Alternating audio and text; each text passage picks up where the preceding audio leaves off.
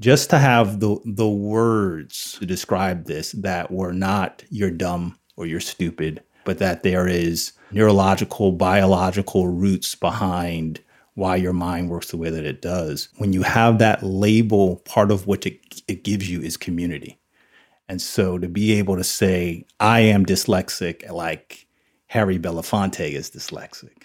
I am dyslexic, like Muhammad Ali is dyslexic. And so you could start making all these connections, and your narrative is connecting to all these other people's narratives. That is just that's very empowering. It's an uplifting act. Why like silence is, is never going to be golden. We always have to have to give words to our experience. From the understood podcast network this is the opportunity gap a podcast for families of kids of color who learn and think differently we explore issues of privilege race and identity and our goal is to help you advocate for your child i'm julian saavedra and I'm Marissa Wallace. Julie and I worked together for years as teachers in a public charter school in Philadelphia, where we saw opportunity gaps firsthand. And we're both parents of kids of color, so this is personal to us. Welcome back, everybody. Julian Saavedra here. Hey, Marissa, what's going on? Hi, Julian.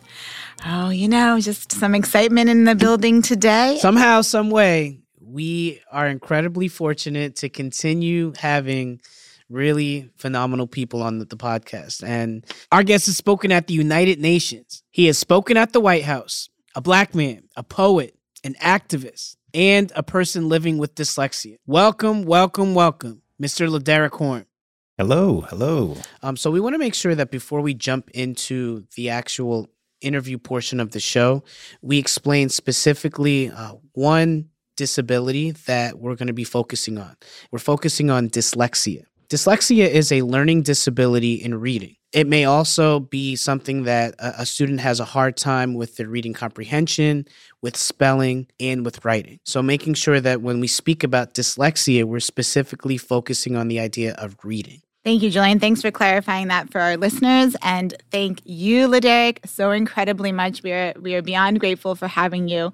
We want to take it back to your early days. We would love for you to just tell us, tell the listeners, what was school like for you and what did the world look like at that time? Well, I think different points in my time through school were you know, at times very challenging, at other times very uplifting. Mm-hmm. I started out my education at a private school, a, a, Catholic school in New Brunswick, New Jersey, St. Peter's. And uh, that was kindergarten and first grade the first time and then first grade the second time. And, you know, I remember being a kid. I remember in, enjoying being in school and being around kids, even when it would be that I was struggling academically. I recall first my family they, they recommended that i be placed back in district and eventually i was recognized as being someone who needed to be evaluated. I was initially given the label being neurologically impaired. Mm-hmm. and my great teacher miss miss priscilla yates who was my first special ed teacher and just how much love she poured into each and every one of us a feeling that i still have today just the the investment and the caring that she had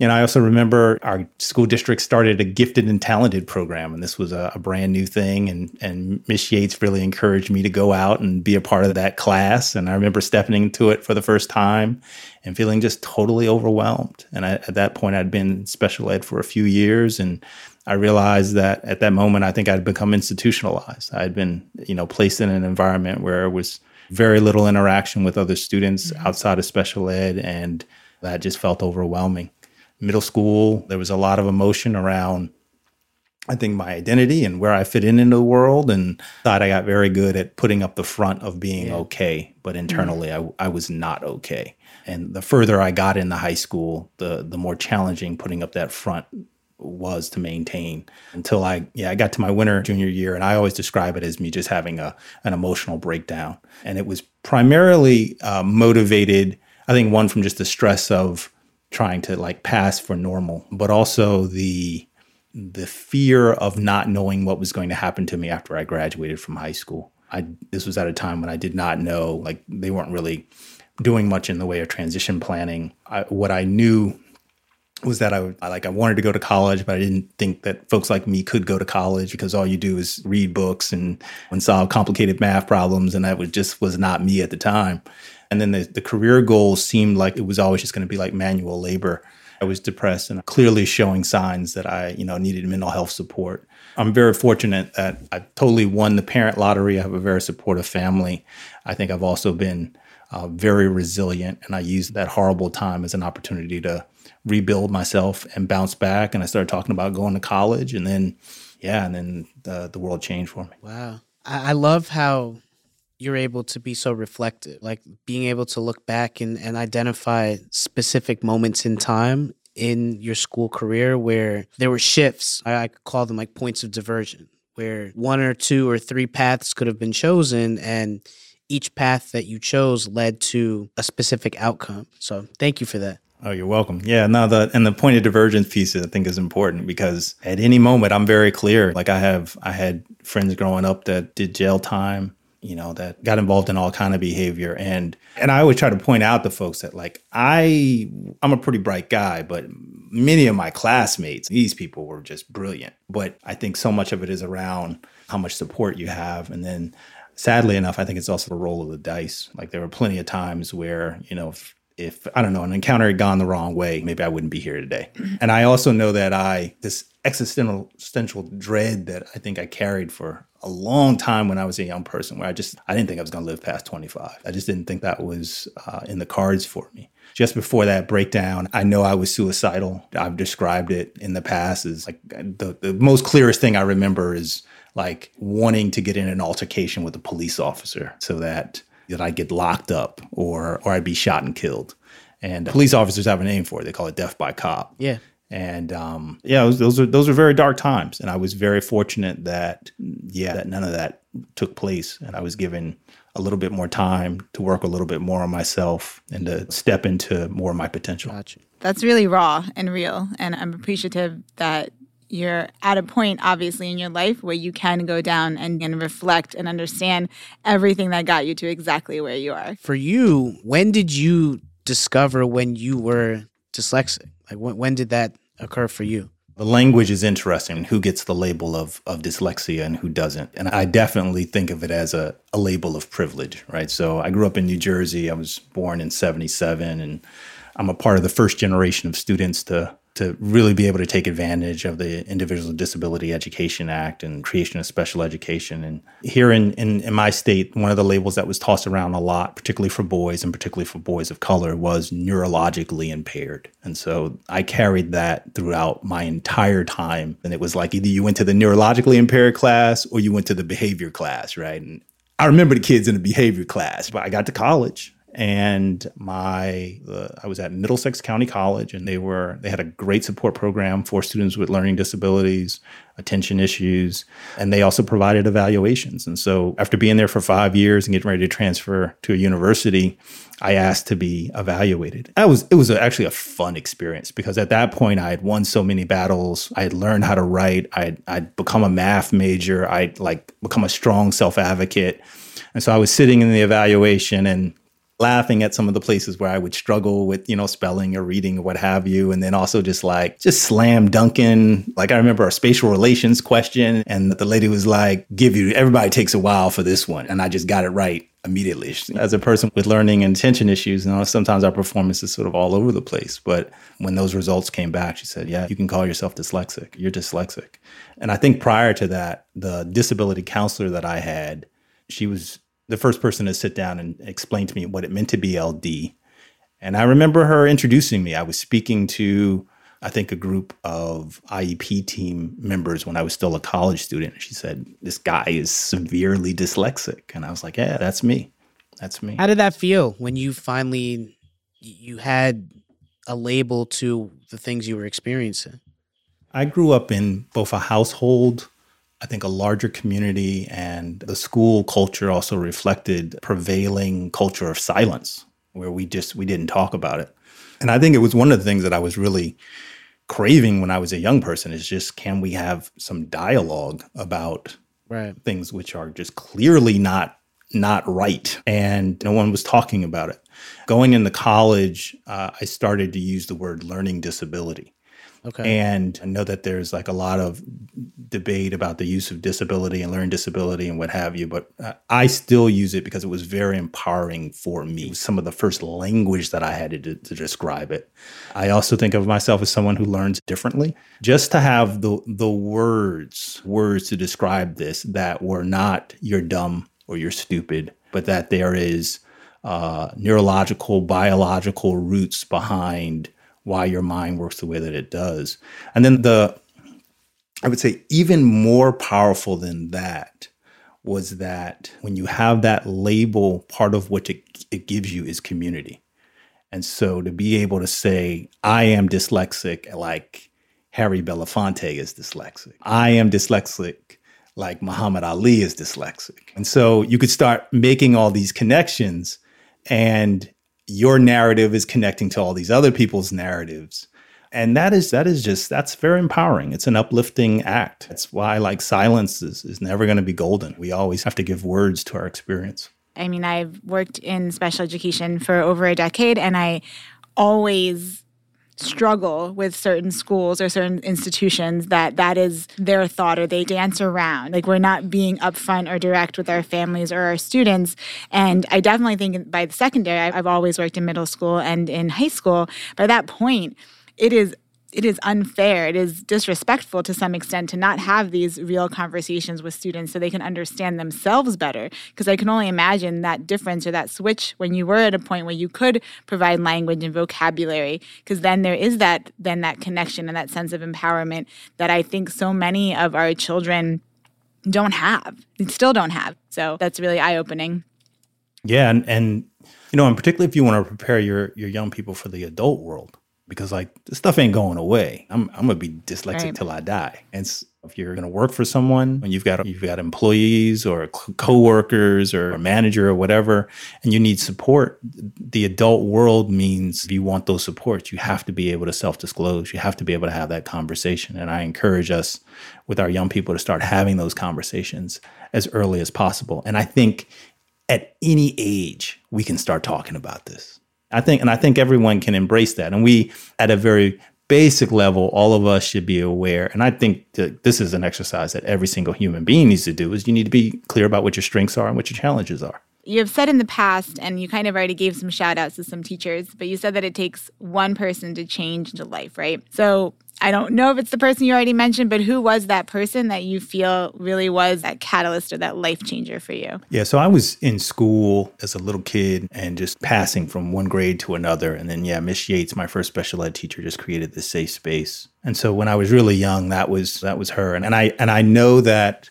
part of the reason why I've been as successful as I have been is because that one person has shown up at different times. When I was in high school, there was a substitute teacher that you should show up. And he was just like this hippie, neo hippie dude who was talking about auras and all this other kind of stuff. But, but it was also just like a moment where I was just like questioning myself and my, my place in the universe. And I wanted to have these big philosophical conversations. And this was a guy who I could talk about meditation and I could talk about these sort of things and how our our decisions directly affect what our reality is like. And then when I got to college, Susan Conlon, who was my disability counselor, she showed up and she was the first person to sit down and read through my documentation with me. So all of my, my IEPs, all the evaluations that had ever been written up about me uh, and my learning disability, she was the person that sat down and laid everything out to me and gave me the permission just to write and to not worry about spelling as much and no one had ever given me that kind of permission, right? Like the to make that there was a certain honor in making mistakes and that was just a part of the process of learning and just it's going to happen so let's just figure out what your process is going to be she just empowered me to just to embrace the idea that that I could write and just to write anything and at the time I think she was just encouraging me to get these essays done so that I, I could get out of remedial English but I took that home and started writing poetry and yeah, and it just opened up a whole world for me. I'm always interested in hearing specifically about the experience of Black men and their experience with learning and thinking differences. You know, as a Black male educator myself, I've been fortunate to work in schools where the majority of the students I work with are Black folks. And I know that in the 18 years that I've been in education, there's been a pretty big shift in the way that we speak about special education. Earlier in my career, there was a pretty strong stigma related to any time we talk about special ed. And now, probably in the last five or six years, I find that our parents and our students are coming in to school way more like knowledgeable about the process, a lot more open to discussing special education and all the opportunities that come with it. And I'm wondering from your perspective, you experienced it as a student, and even throughout the time you transitioned from elementary to middle to now the college experience you had, and now as somebody who's working in the field, can you talk about like some of the things that you've seen transition and specifically with with black men, how that plays into what that transition looks like? I agree with you. I think the the landscape is definitely changing. Uh, it's great to be able to interact with more and more families who are open to utilizing supports like special education, but particularly for black families. But I also think it's just it's very spotty, right? There are times where you're looking at like multi-generational trauma related to schooling and that there are families that are just like i'm not going to put my kid through what i went through because maybe mom and dad had the experience of passing through special ed and it was not an inclusive environment. Special ed was probably more of a space that you were in versus a set of services that you were receiving. I think that some of the biggest challenges that educators and advocates face is being able to help people to see what are some of the benefits that come along with having your child evaluated, with having special education supports. I know as a you know, as a black man, you're carrying this legacy at times like having to feel like you need to be perfect all the time. I, I can't make a mistake, right? I can't make a mistake. And that goes from like the clothes you put on when you step into a professional environment or, or, any kind of environment to the language that you use. And it can be very challenging to say, look, I really can't spell that well, or I really cannot read that well. And particularly given all the history that our people have fought through to be able to gain the actual right to literacy and to say that this is something that I, I, cannot express in the same way as everybody else can. There are a lot of people who just aren't trying to hear that. And then when you combine that with the the idea of being a man and all those those uh, the constructs that come along with that, and and how you, you know have to be twice as fast, and right. there's no margin for excuses or for error. Like you, you just got to get it done, no matter what. You just got to get what what you need to get done. And when I talk get the opportunity to go into schools and to talk to students, I say that's one of my, my number one goals is just to help everybody to understand that it's okay to ask for help, that there's nothing wrong with that. So thinking about that and, and thank you for helping us understand there's commonality and a lot of the things you're speaking of are, are, things that I've experienced myself and things that I even see in my students now experiencing talking through some of that and the idea of having somebody that they can trust to express what they're experiencing is really incredibly important. I hear that you're a gifted poet, and I've been able to check out some of your work. And tell us about that. What is it about poetry that spoke to you or inspired you? And how did that process happen?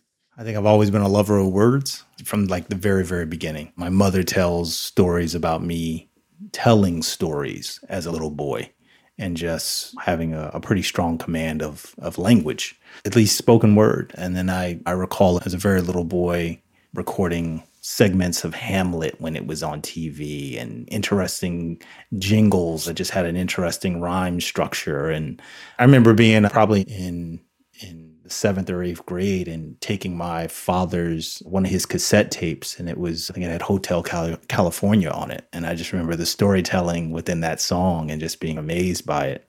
And I, I, I know i was also really blessed because i went through graduated from high school in the mid 90s and there was a that was an era of hip hop that was very conscious politically conscious. I'm in these special ed classrooms with a, with a bunch of black boys. Many of us want to be mcs I had some classmates who were amazing artists, and and I always give them a lot of lot of credit and appreciation because I think many of them could see the poet in me before I could, and were like in, inviting me to come out and to try to say a rhyme or this, that, and the other, and I was horrible. I couldn't do it, but I but I got yeah, I got to college and I learned how to write essays. I, I, I got to utilize spell check. I got a real clear understanding of sentence structure and the use of punctuation. And yeah, and then I just I began waking up in the middle, like literally in the middle of the night and just writing poems. Like the some of the first poems that I remember hearing were my, my mother had a, la- a last poet album, the first last last poets, who was a, a group from uh, Harlem, New York. Yeah, and so I remember being a kid and listening to those albums. And that's what poetry became for me. I really think the responsibility of, of the artist is also to use their work to create a, a better world, uh, you know, to, to push our society, push our culture to be more inclusive, more accepting. That's how I, how it began. And I, I remember taking my pile of poems that I had written in the middle of the night and stepping on a stage in New Brunswick, New Jersey, and reading my first poem, and everybody clapped and I was and I was or hooked. Did they snap? And I yeah. they snap. right, right. Um, Who did you rock with? yeah. So some of my favorite groups were like.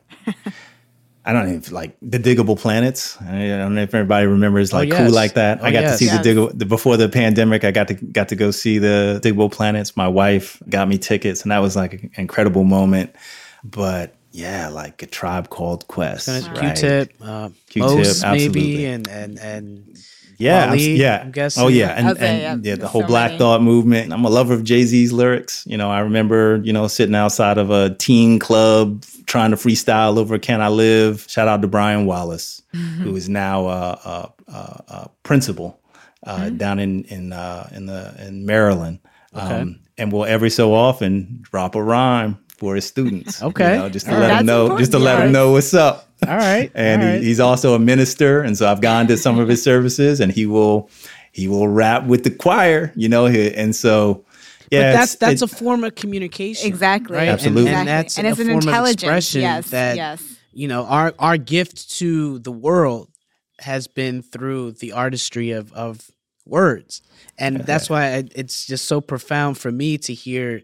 You know, somebody who experienced this dyslexia, and you flip it on its head, and you go out and share with the world, you know, how to take these words and and not only master it, but make it something beautiful. Shout out to yourself too for doing that and uh, recognizing that this is something that you could do to share with everybody else.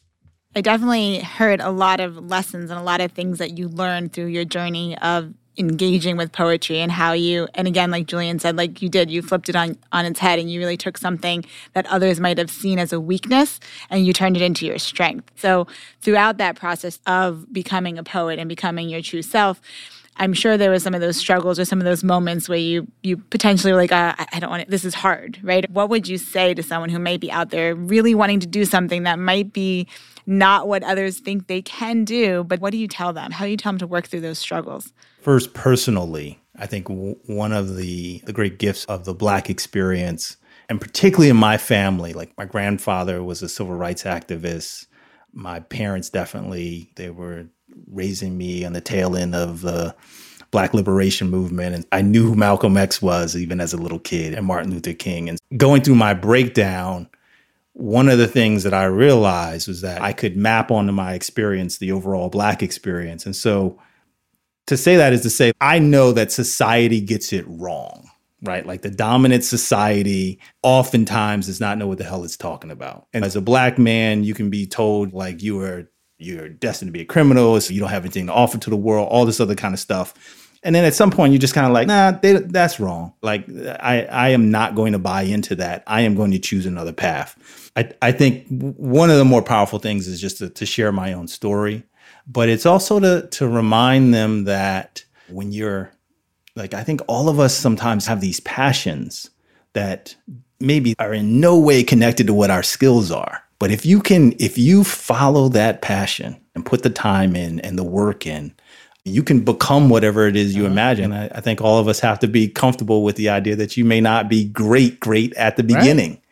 Sure. Take that leap and put in the work. That's what I hear you. Like, that's the two things, like those two things to hook into and do. Yeah. And it's and, and you're right. Nothing is going to save you from putting the work in. I think that's another thing that dyslexics, if you're going to be successful, you, you do have to be comfortable with is the idea that Nothing's going to save you from having to work sometimes much harder than everybody else. Even with all the supports in the world, like many of us are just going to have to put more time in. Thinking about that mindset that you've developed and specifically in all of the work that you've been doing. You have tons of accolades, you've done a lot of fascinating things. I'm interested to know like what is the part of the work that you enjoy the most?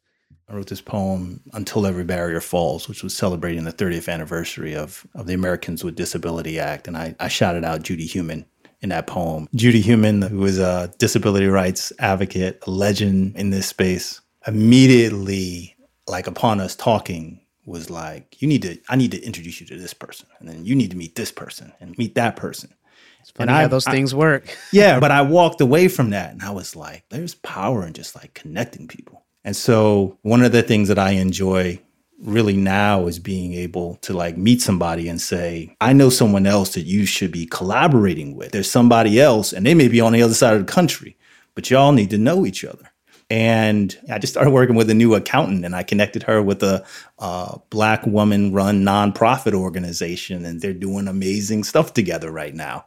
And so there's, yeah, there's something about that, that like, building community, which is really exciting. Within the past couple of years, I've made a, a, very specific effort to do work directed to helping the Black community in particular, right? So people with disabilities, variety of disabilities within the Black community. There's a lot of work to be done there. I, I think one of the things that, if you really look, I think objectively at whether it be within dyslexia or, or, any sort of disability supports, there, there are a lot of white folks who are running the, the, organizations. There are a lot of white folks who have really figured out how to take advantage of different resources out there. And a lot of that knowledge and that access hasn't trickled down to communities of color. You know, addressing some of the, those disparities is something that I'm really passionate about right now. And then, like last week, I, through some of this work that I'm doing with a local school district, um, an administrator connected me with a senior in high school who's dyslexic. Got on got on a Zoom call with him and his mom, and the beginning of that conversation, this young man was like, "I'm, I'm, I'm gonna be a, a, a, construction worker." And in 40 minutes, he was like, "Nah, I'm going to college." I don't think everybody needs to go to college, but what I don't want any of us to make a decision uh, about our lives is it, I don't want us to make it from a I don't want any of us to make a decision about our future from a place of fear.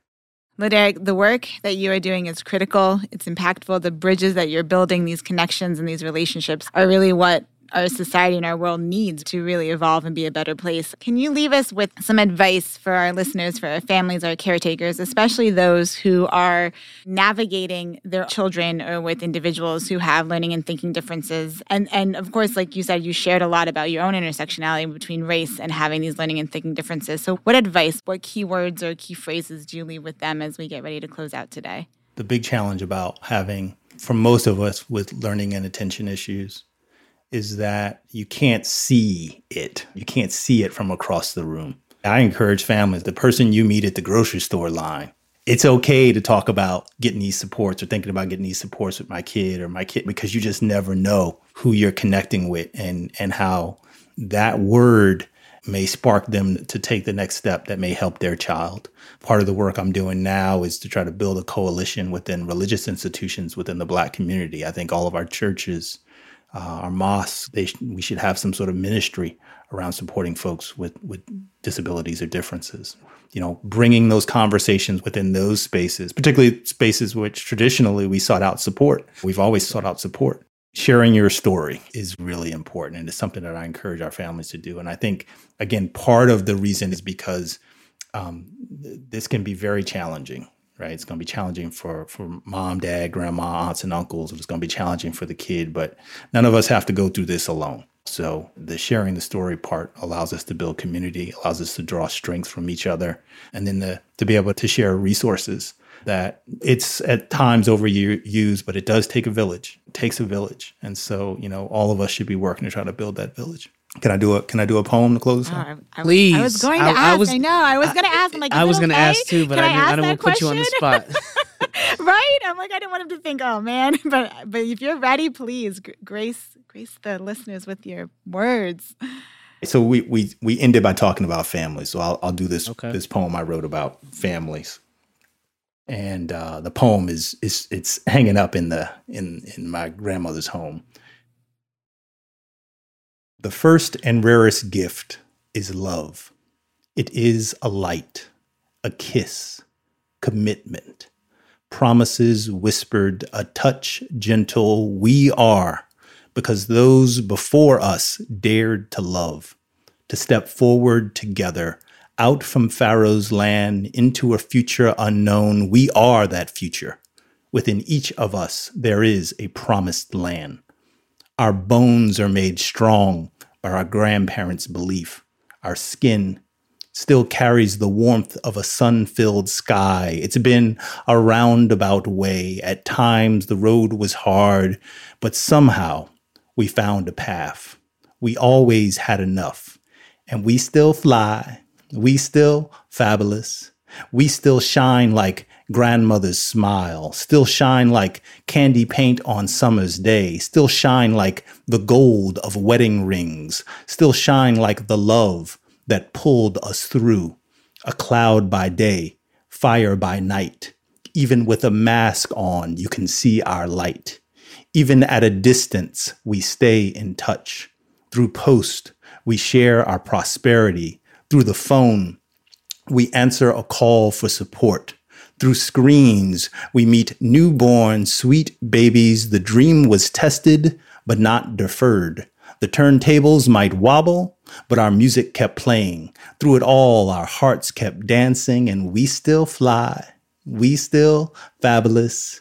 We the twist, the braid, the wavy straight fade, we, the cage bird song, phenomenal, beloved, the ones who still speak of rivers, we, the dark brown, light tone, cocoa sweet descendants of tears and triumph, we, the gamblers, penny stake players, $2 birdies, hustle and the joy, we, the workers, the hands made rough from plow to factory, from blackboard to emergency room, from office space to hair salon, we, the draped up and dripped out, riding slow, deuce out, we, the voices seeking grace, praying in mercy, lifted in praise and song, we are that song, that poetry the lyric living humanity's rhythm, a people dipped in the blues. We are family. Yes, yes, y'all, we are family. In my grandmother's house, there is love, the first and rarest gift.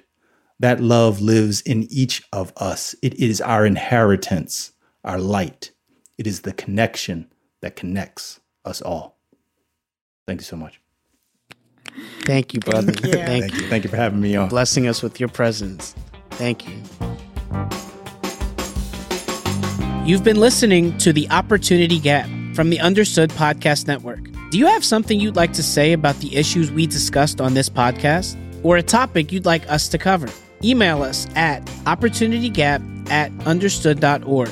We want to hear from you. If you want to learn more about the topics we covered today, check out the show notes for this episode. We include more resources as well as links to anything we mentioned in the episode. Understood is a nonprofit organization dedicated to helping people who learn and think differently discover their potential and thrive. Learn more at understood.org/mission. The Opportunity Gap is produced by Cin Pim. Brianna Berry is our production director. Andrew Lee is our editorial lead. Our theme music was written by Justin D. Wright, who also mixes the show. For the Understood Podcast Network, Laura Key is our editorial director, Scott Cocchiere is our creative director, and Seth Melnick is our executive producer. Thanks again for listening.